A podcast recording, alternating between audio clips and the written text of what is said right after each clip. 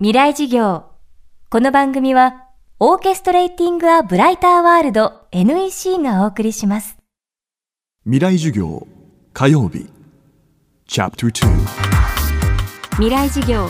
今週の講師は株式会社アエルの代表矢島理香さん。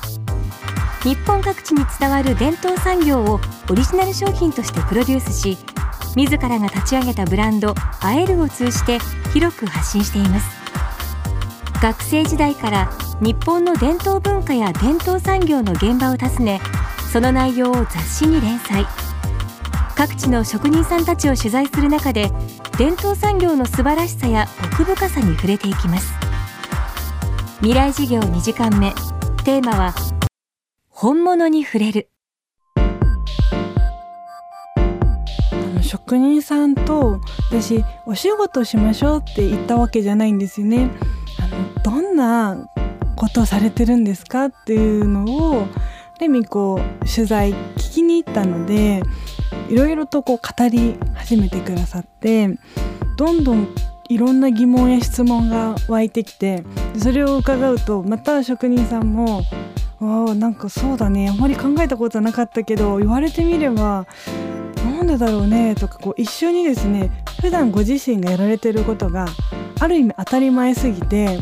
そこに疑問を自分も持ったことがなかったとかですね。なんかその対話していく中ですごくこう仲良くなることができて職人さんも本当は知ってほしいし聞いてほしかったんじゃないかなって思ったんですよね。だからあそうか今の子はそういうことも知らないんだと。でそれってやっぱり自分たちが伝えていかなきゃいけないことなんだなっていうなんかそんな感覚できっとお話ししてくださったのかなって思うんですよね。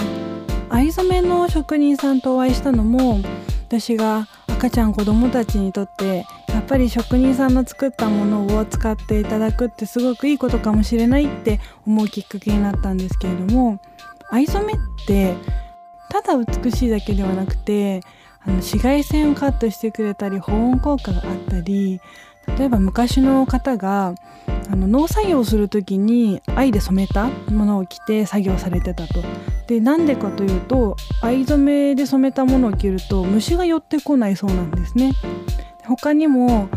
武士が鎧の下に藍染めで染めたやっぱり下着を着て戦いに行っていたそうでそれも怪我した時に可能しないっていうのが言い伝えられてたそうで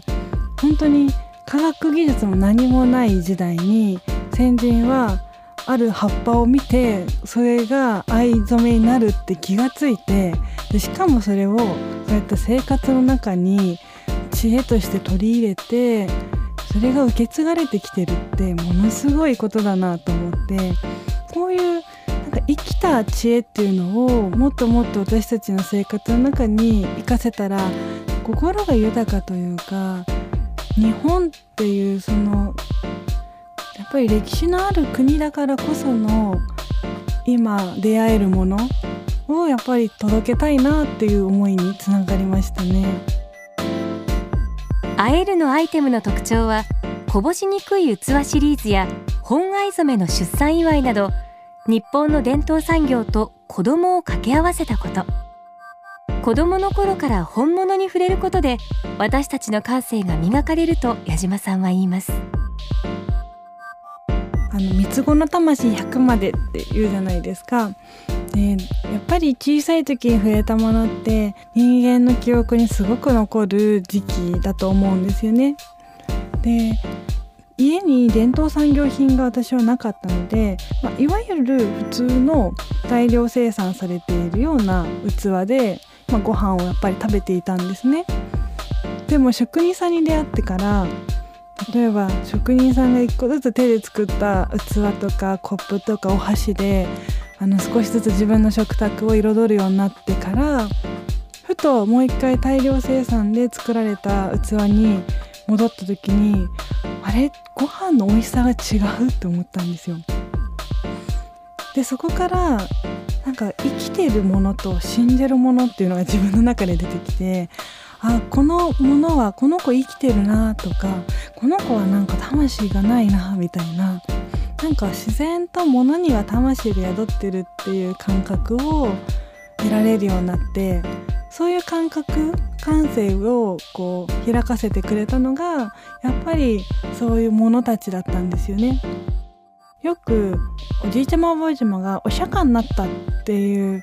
ことをおっしゃると思うんですよね。あれって壊れた時物が壊れた時に、まあ、つまりお釈迦様になったっていう表現だと思うんですよ。でそれだけ日本人は昔から作り手も大切に心込めて魂込めて作るで使い手もそこに愛着、まあ、つまり心を込めて大切に使うっていうことを双方に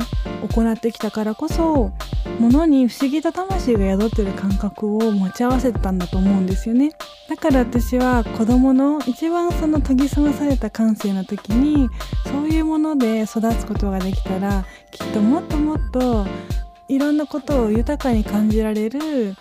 次の世代っていうのが生まれるんじゃないかなっていう期待をしてるんですよね。今週の講師は株式会社アエル代表矢島理香さん。今日は本物に触れるをテーマにお送りしました未来事業明日も矢島理香さんの講義をお届けします